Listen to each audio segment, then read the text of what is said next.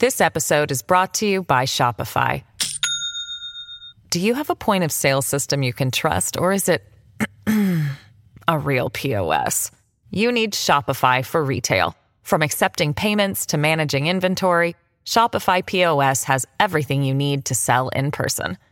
Go to shopify.com/system all lowercase to take your retail business to the next level today. That's shopify.com/system. Erika Denardo è nell'Istituto Penale per minorenni Beccaria di Milano. Mauro Favaro, chiamato da tutti Omar, è al Ferrante a Porti di Torino. A tutti e due è stato detto che sono stati registrati all'interno della caserma di Novi Ligure. Ci sono i video che li hanno ripresi mentre mimano gli omicidi e ci sono gli audio. Tra loro si sono chiamati affettuosamente assassina e assassino. Interrogati raccontano storie molto diverse l'una dall'altro, ma sono storie inverosimili, incongrue. Lei dice ha fatto tutto lui e Mauro Favaro, invece, io non c'ero neanche. Il ragazzo ha raccontato che quella sera, verso le 20.30, ha ricevuto sul suo cellulare una chiamata di Erika Denardo che gli ha chiesto di raggiungerla subito in via Don Beniamino da Catra 12. L'ho trovata lì fuori, dice Favaro.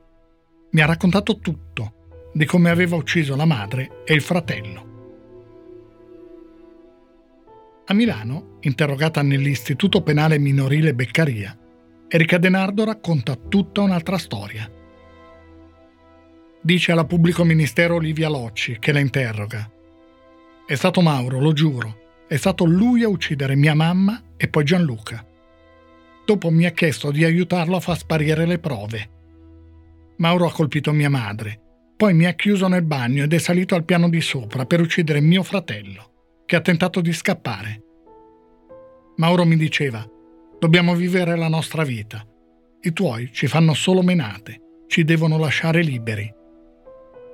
Poi, dice Erika Denardo, quando ha finito, mi ha liberato e mi ha chiesto di coprirlo.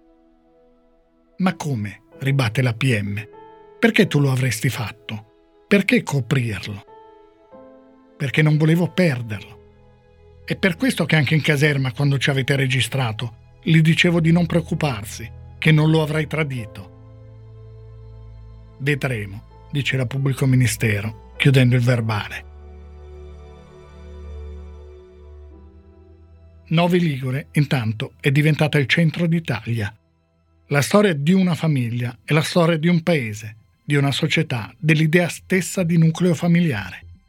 Dai titoli sui giornali che dicevano Caccia le belve di Novi Ligure, si è passati a titoli come Erika è affetta da una malattia nuova.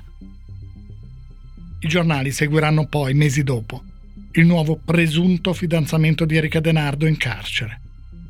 Nel 2006 una canzone di Fabri Fibra, che parla di 97 coltellate per uccidere tua madre, susciterà l'indignazione generale. Ma ciò che accadde in Novi Ligure finì anche in canzoni dei Subsonica, dei Club Dogo, di Marrakesh. Erika Denardo comparve anche nel numero 392 del 2002 del fumetto Alan Ford. Nel fumetto, Erika faceva la showgirl e veniva annunciata come la super Erika che canterà una canzone dedicata alla mamma. La ragazza era disegnata con un coltello in mano. Molti lettori non gradirono e protestarono. Tornò però nel numero 404 del 2003, ma stavolta con un nuovo nome. Si intitolava Enrica colpisce ancora. Enrica con la K. Da poco in carcere, Erika Denardo e Omar Favaro, forse ancora non del tutto consapevoli di cosa li aspetta, si divincolano dalle loro responsabilità nell'unico modo che conoscono, dando la colpa all'altro. Però non è così facile, anzi, non è possibile, perché le indagini scientifiche ricostruiscono esattamente quello che è successo. Poi entrerà in scena la giustizia minorile, che ha principi, metodi e conclusioni diverse che andranno spiegate. Quando arrivarono le condanne, in molti nelle trasmissioni televisive, nei commenti sui giornali, fecero la domanda, ma come? Solo?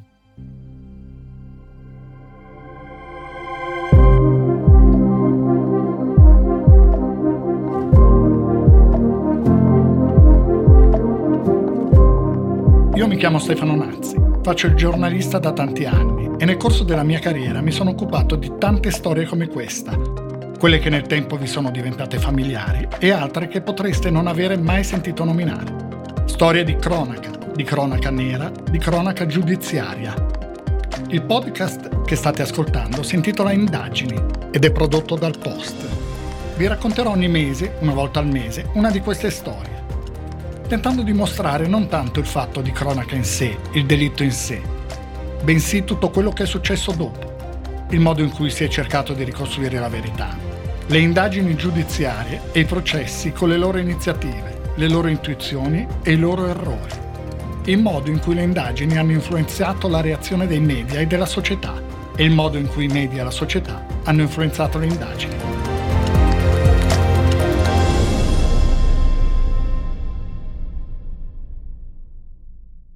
Il primo a cambiare versione, anche se non del tutto, è Mauro Favaro, Omar. Lentamente inizia a fare alcune ammissioni. Continua però ad attribuire la responsabilità a Erika Denardo. Dice che lei si voleva sentire libera. Queste parole, libera, liberi, libertà, torneranno spesso nelle dichiarazioni dei due ragazzi. Favaro dice che nella settimana precedente all'omicidio Erika Denardo gli chiedeva Ammazzeresti i miei genitori per me? Dice che gli proponeva un patto di sangue, che poi si sarebbero sposati, che avrebbero fatto un figlio.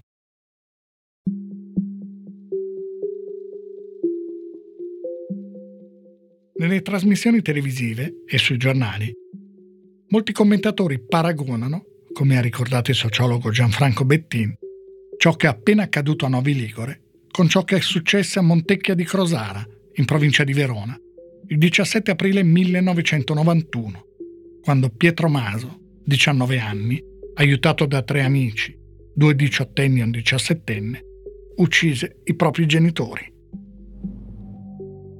Dice Gianfranco Bettin, autore del libro Eredi. Ci sono delle analogie ma anche delle differenze e per certi versi delle opposizioni.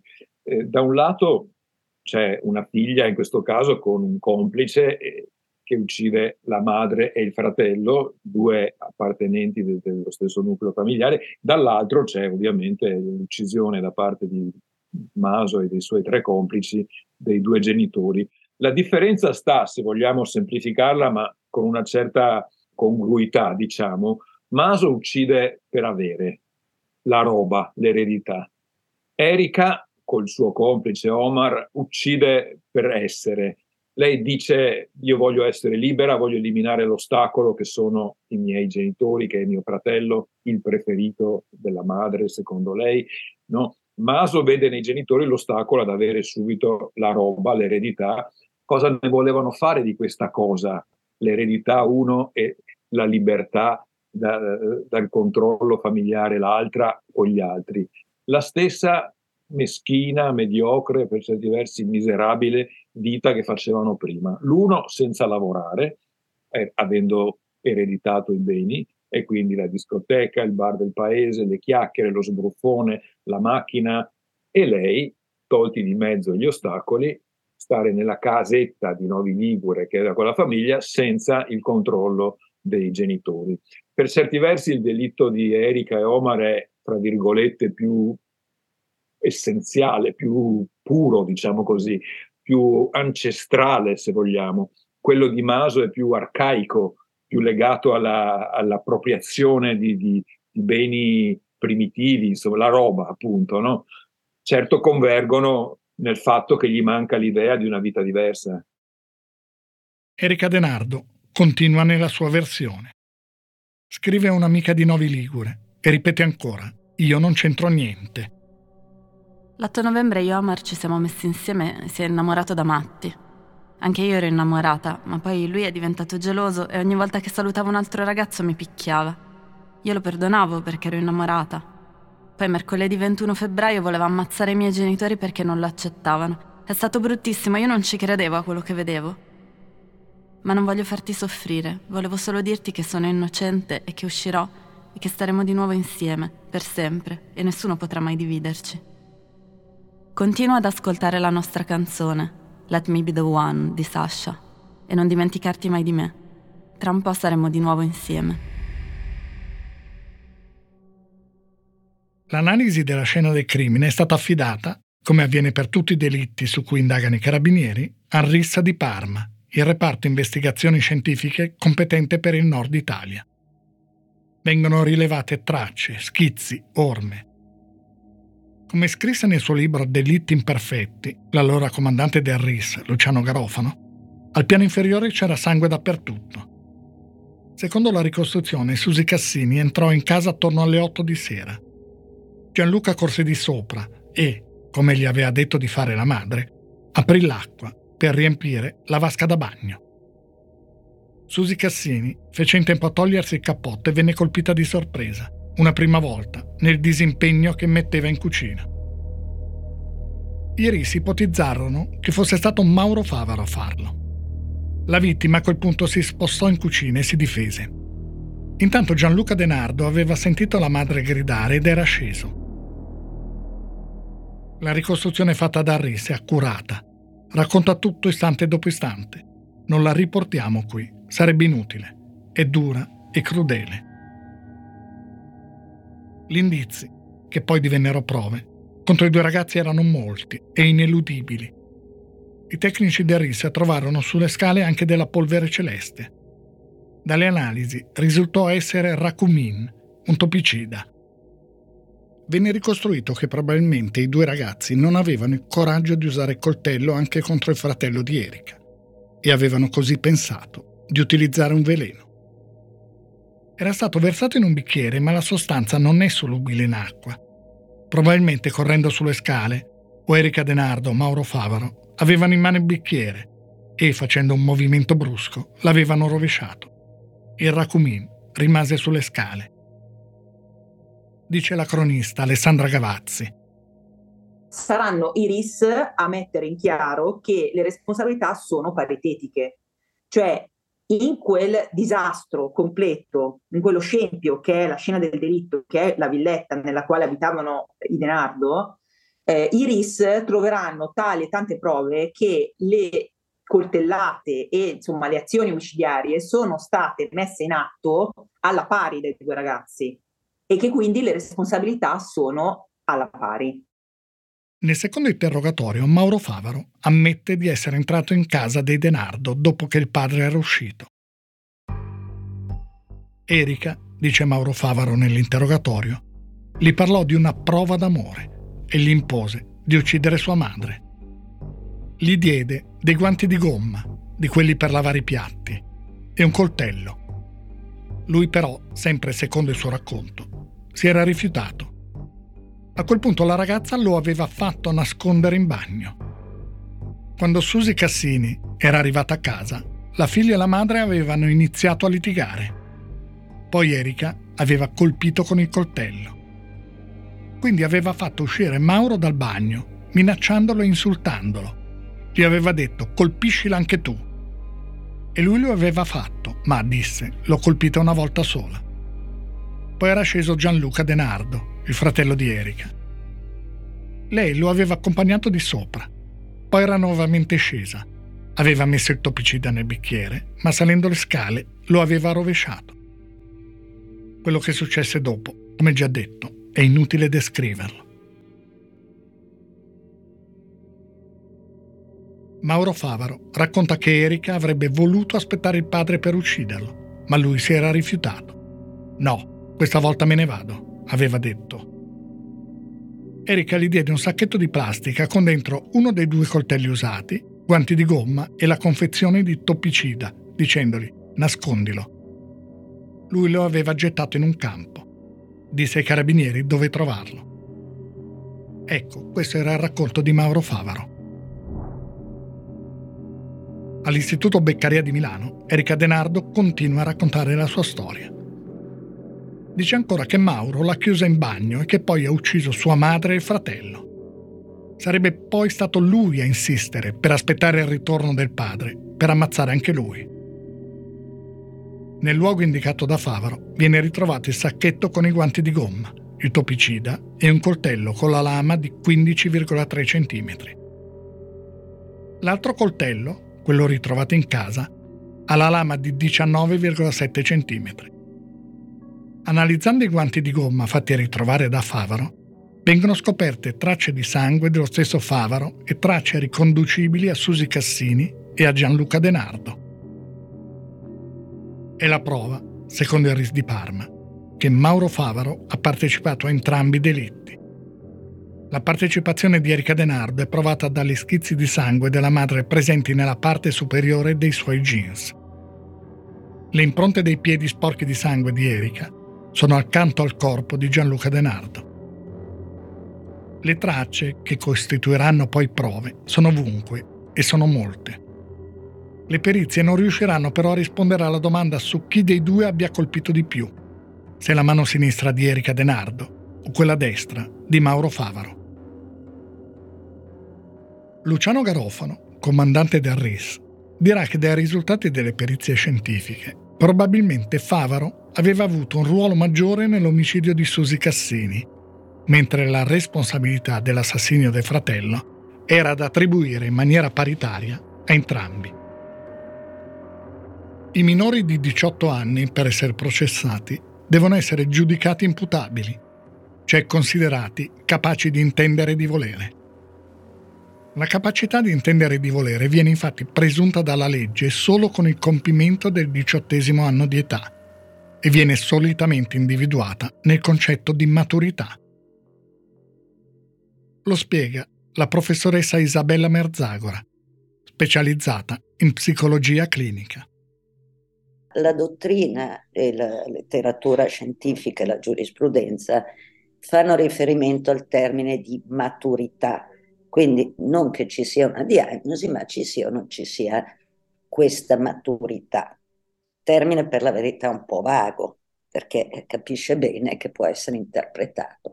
Almeno quel che è certo è che si dice che la maturità deve essere anche parametrata al fatto, cioè a dire non so, mi viene un esempio un po' improbabile, ma può darsi che il ragazzino che prende la macchina di papà e magari viola eh, le norme della strada non sia così maturo da capire che questa è appunto una violazione. Allora il problema viene per i cosiddetti infradiciottenni, cioè fra i 14 e i 18, e dice l'articolo 98 del codice penale. È imputabile chi nel momento in cui ha commesso il fatto aveva compiuto i 14 anni ma non ancora i 18, se aveva capacità di intendere di volere, ma la pena è diminuita. Quindi mentre nell'88 89 per gli adulti non è imputabile chi al momento in cui ha commesso il fatto era per infermità in tale stato di mente, qui non si parla di infermità. in un certo senso c'è un po' un'inversione perché negli adulti si dice imputabile chi tranne che abbia l'infermità. Nei minori si dice è imputabile se ha la capacità. Quindi è come se avessimo una presunzione di capacità per l'adulto e una quasi presunzione di incapacità per l'infradiciottenne che è imputabile se ha la capacità di intendere di volere i minori di 14 anni non sono invece mai considerati imputabili.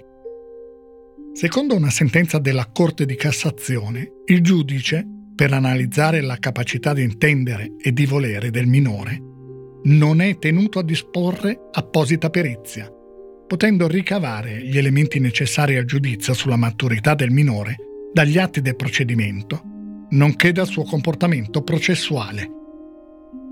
Nel caso di Novi Ligure, le difese dei due imputati sostennero l'incapacità di intendere e di volere. Vennero nominati periti da parte del giudice per le indagini preliminari e degli avvocati difensori.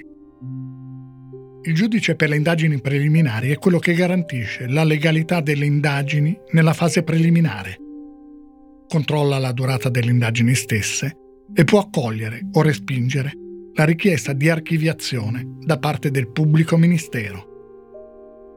Quello delle perizie psicologiche su un imputato di delitti è un lavoro difficile, sempre.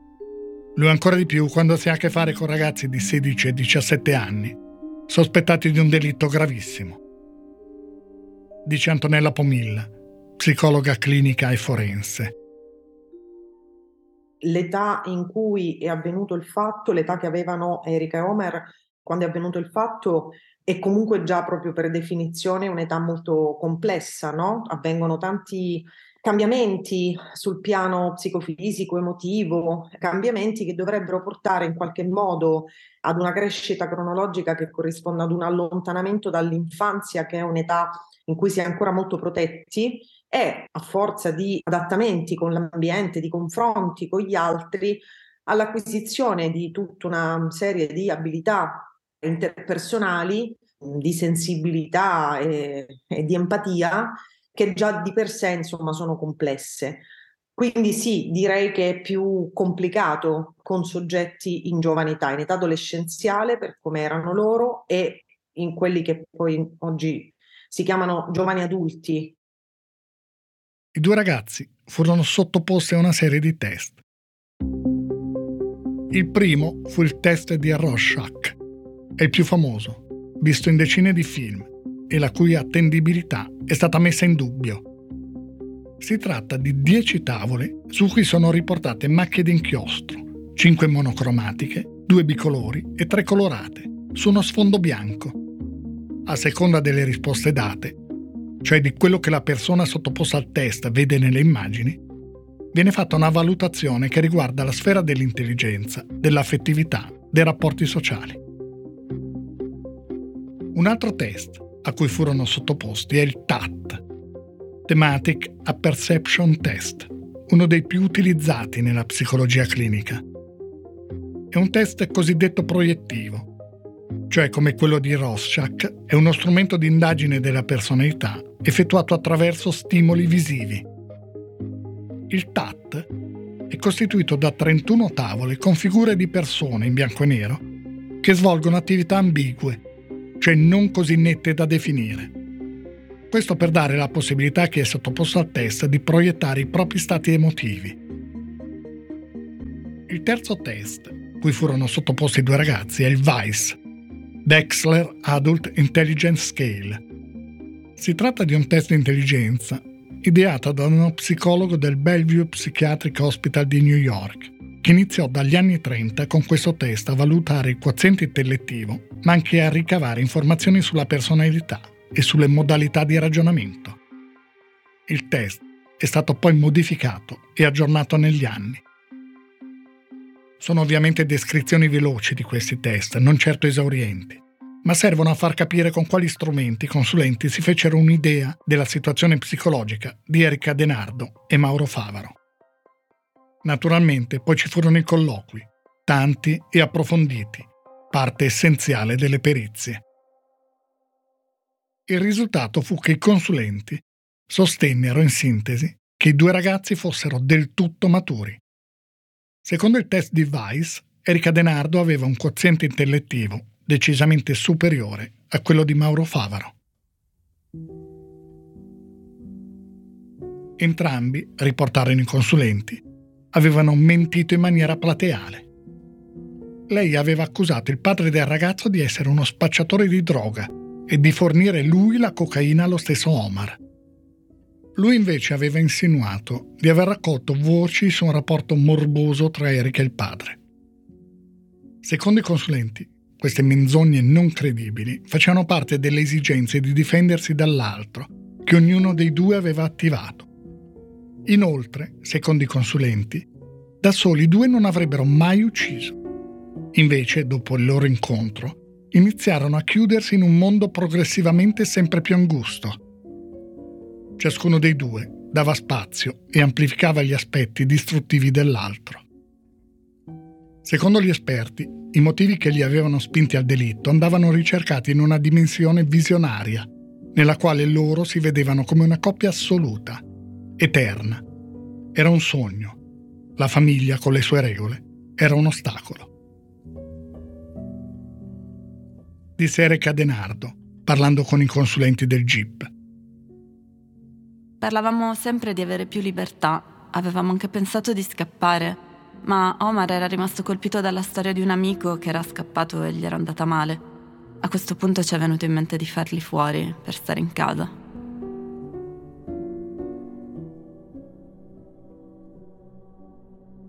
Nel corso dell'ultimo colloquio con i consulenti psichiatrici, venne detto a Erika, tutti pensano che odiassi tua mamma. Lei rispose, odiare no, era indifferenza. Perché dovevo odiare mia mamma? Mia madre era bellissima, non era un mostro. Appunto, disse lo psichiatra. Ed Erika, ma io ho preso da lei. Anche quando andavamo in giro, ci scambiavano per sorelle. E lei era felice come una Pasqua. Poi lo psichiatra chiese, raccontaci un episodio per il quale avete litigato. Per esempio la messa, rispose Erika. Si offendeva, ma non litigavamo. Veniva a svegliarmi al mattino. Dicevo non vengo. Lei insisteva, dai vieni. Poi io mi arrabbiavo e rispondevo male. Litigavamo per la musica, perché tenevo il volume alto e lei arrivava e diceva ma che musica ascolti? È la musica dei drogati. I consulenti della difesa cercarono di dimostrare la non punibilità dei due ragazzi.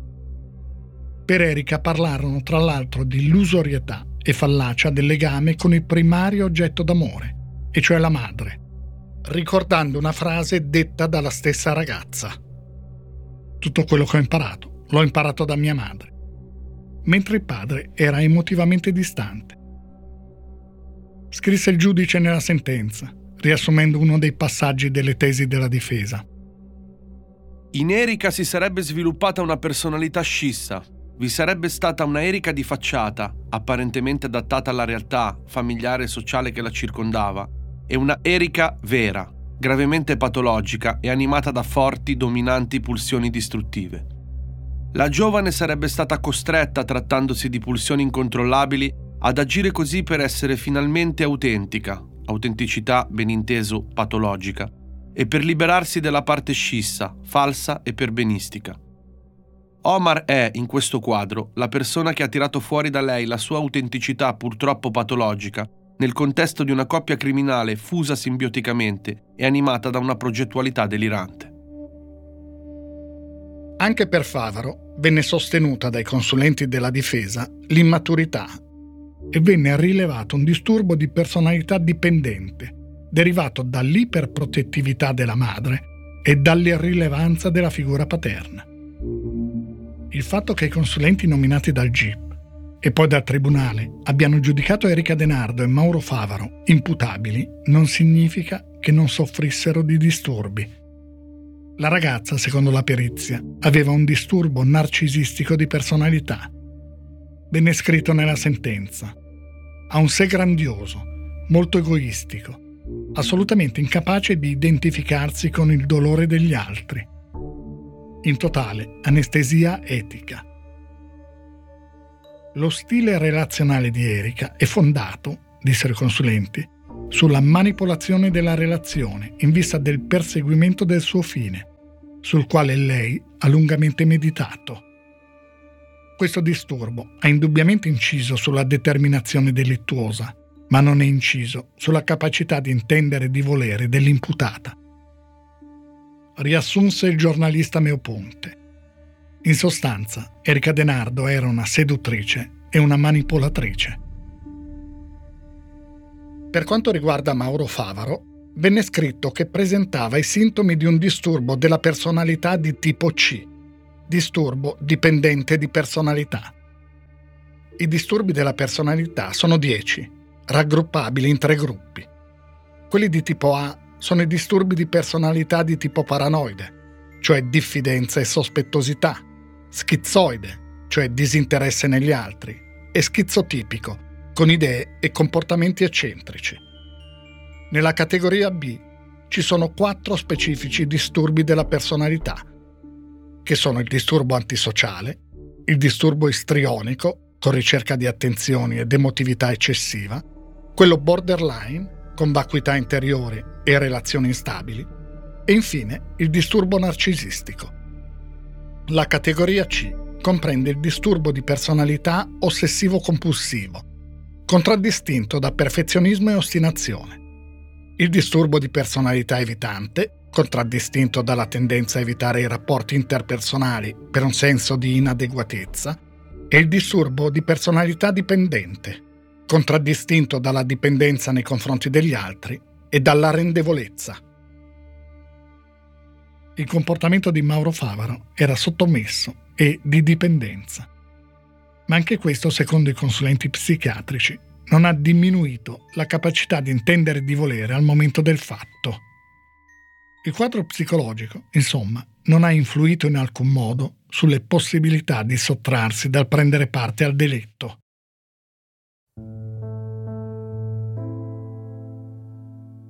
Il 16 novembre 2001 si svolge nel Tribunale dei minori di Torino l'udienza preliminare.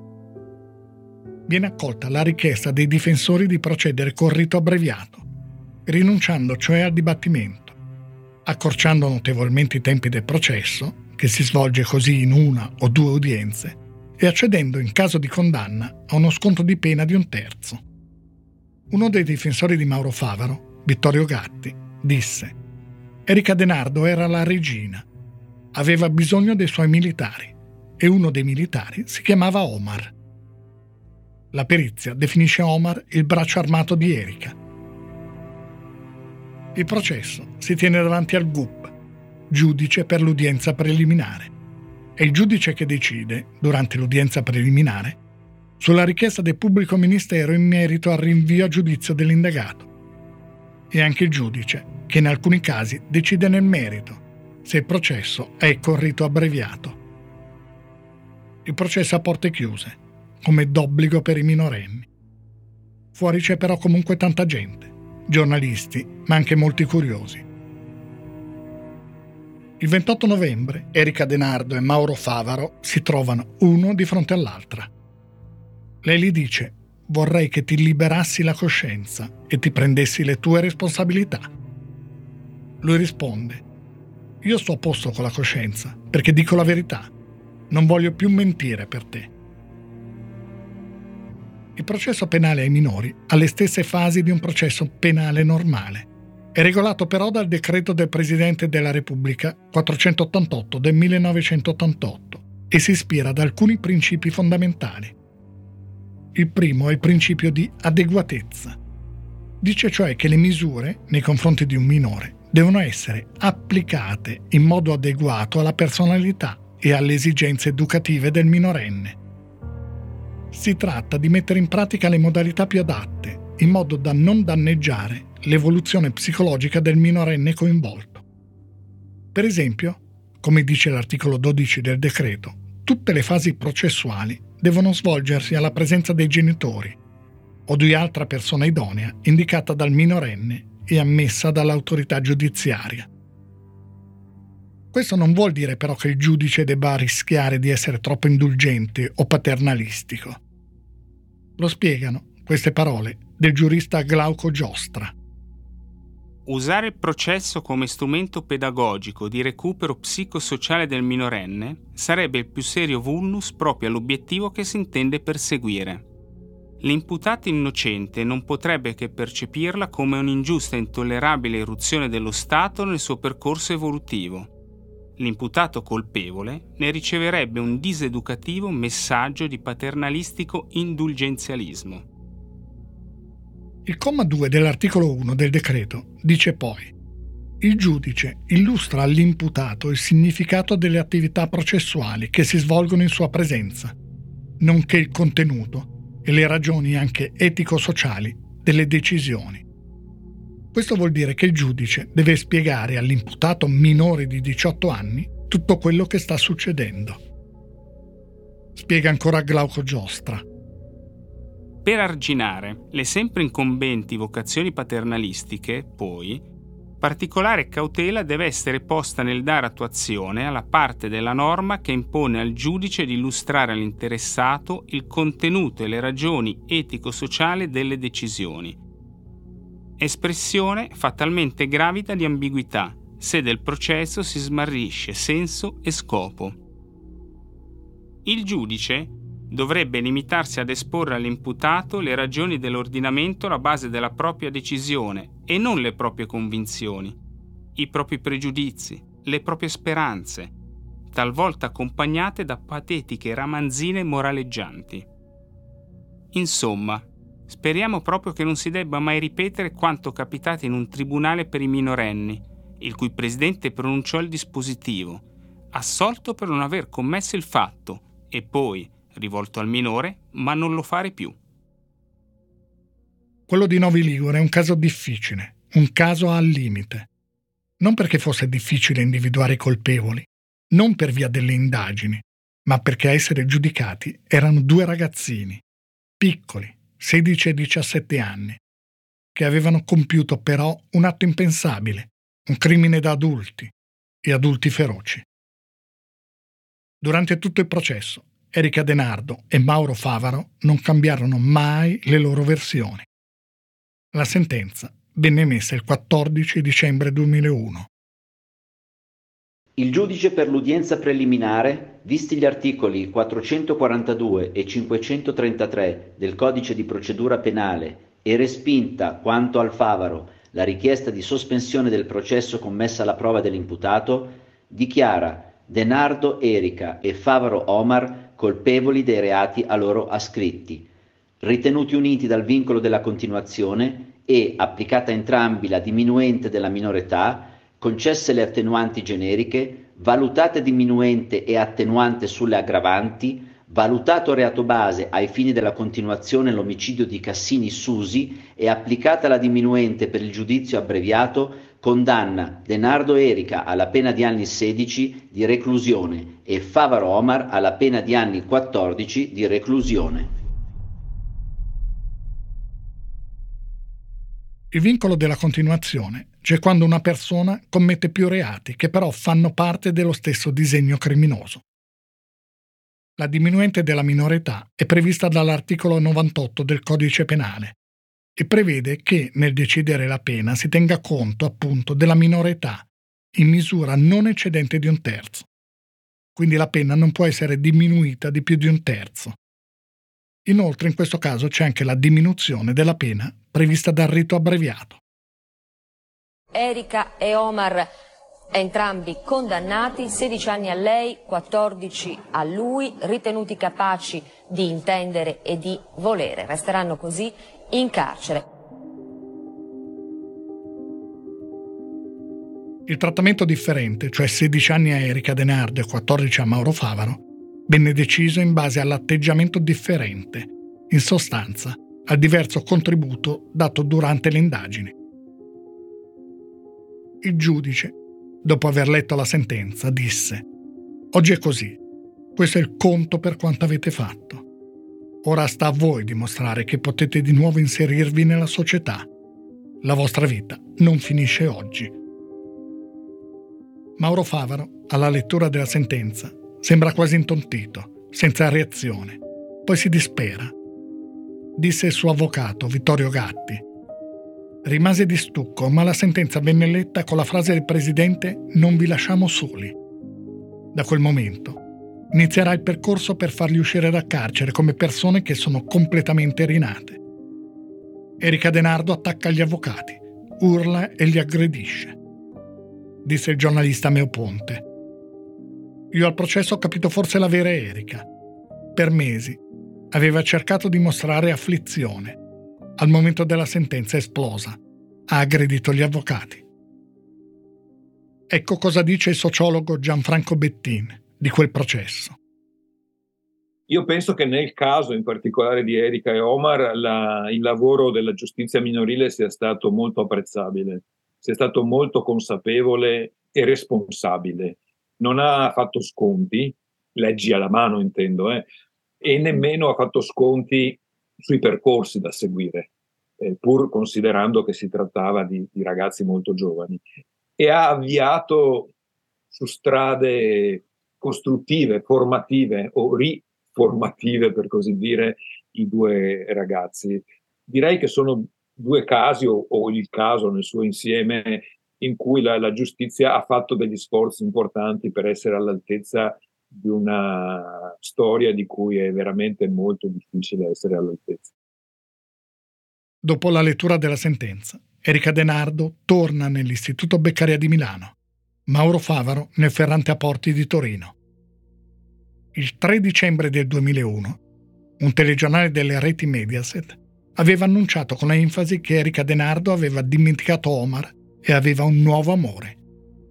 È un ragazzo di 24 anni Ovviamente i due non si sono mai visti, ma il ragazzo è uno dei tanti, tantissimi, che hanno scritto lettere a Erika. Il 24enne compare a Porta a Porta e a Domenica Inn. Si parlò, come sempre in questi casi, di un compenso e ci furono le ennesime polemiche. Il ragazzo spiegò anche il contenuto delle lettere che le inviava Erika. Lettere d'adolescente.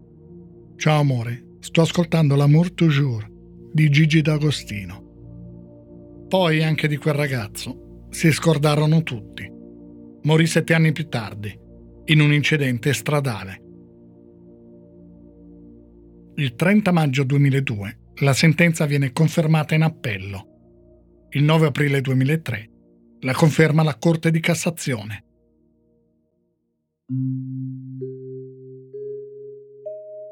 Il 15 maggio 2004 Mauro Favaro compì 21 anni. Dovette lasciare l'istituto minorile. Entrò nel carcere di Asti. I genitori si trasferirono nella città piemontese per stargli vicino. Il 28 aprile 2005 fu Erika Denardo a compiere 21 anni.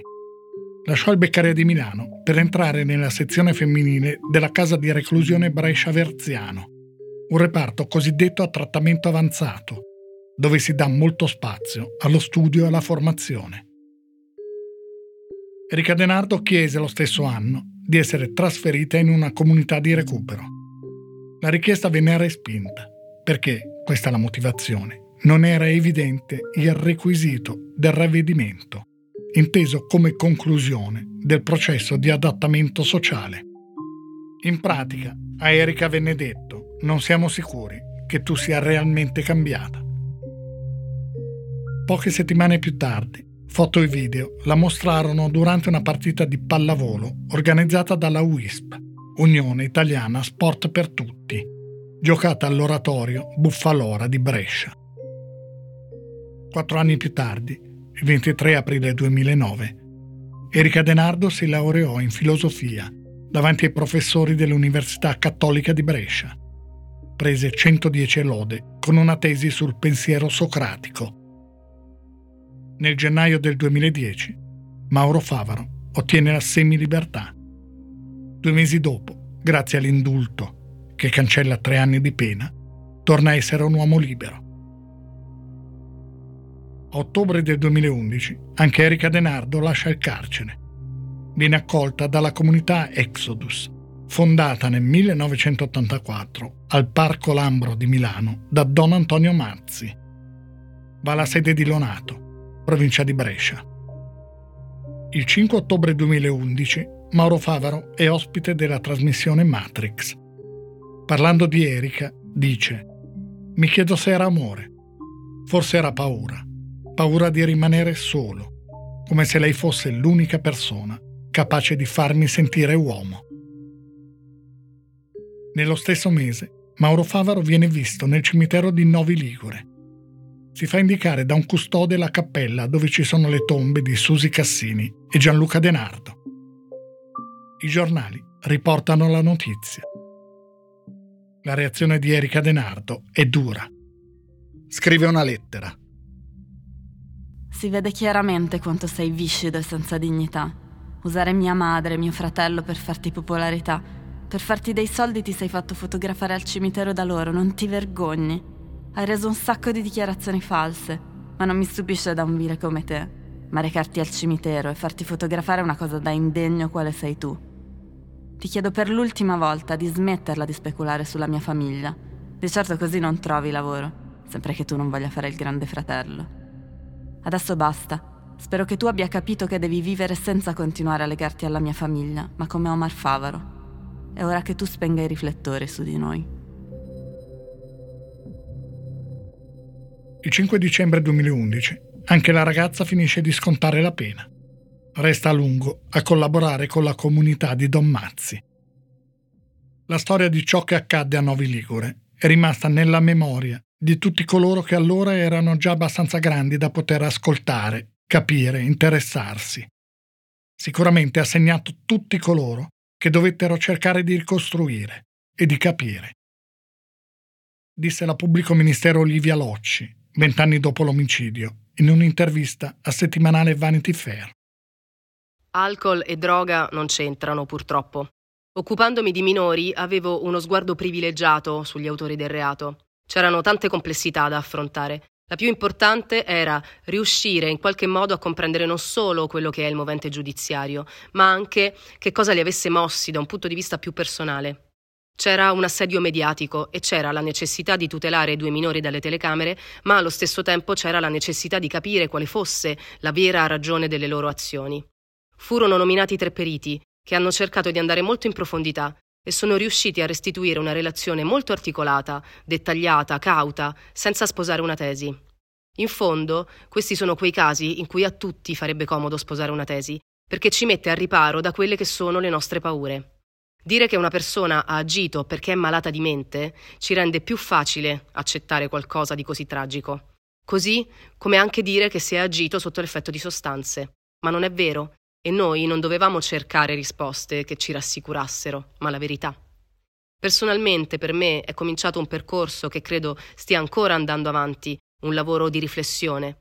Quello che poteva essere vissuto da me come un grosso fardello, una ferita, perché non si può entrare in una vicenda così senza restarne in qualche modo toccati, si è poi rivelata una possibilità di arricchimento professionale e soprattutto personale.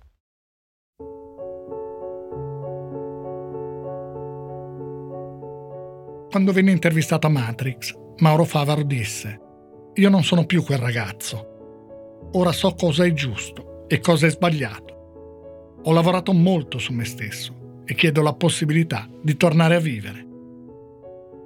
Nel novembre del 2019, Don Antonio Mazzi ha detto, durante un'intervista, Erika Denardo si è sposata. Ha maturato la giusta consapevolezza sulla tragedia quella che permette di continuare a vivere. Il padre è stato molto importante in questo percorso. Erika Denardo e Mauro Favaro vivono e lavorano da qualche parte. Ogni tanto i giornali danno indicazioni. Lei in quel luogo, lui invece è andato a vivere in quell'altro posto. Il marito di lei fa questo, la compagna di lui fa quest'altro. Sapere dove sono e cosa fanno non serve a nulla e a nessuno. E riportarle queste informazioni non sarebbe nemmeno giusto.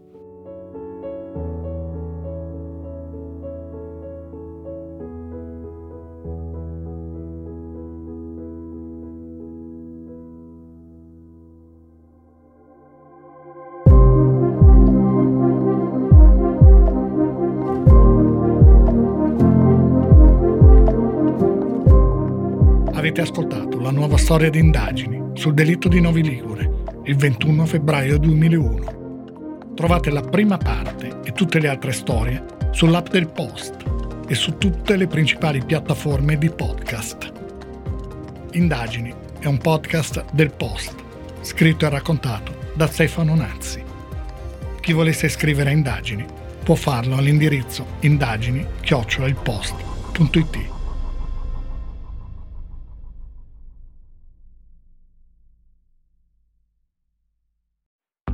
Come si decide un libro, chi lo vende, chi lo promuove, che economie ha, come funzionano le librerie. Sono tutte cose che il Post prova a spiegare quando si occupa dei libri.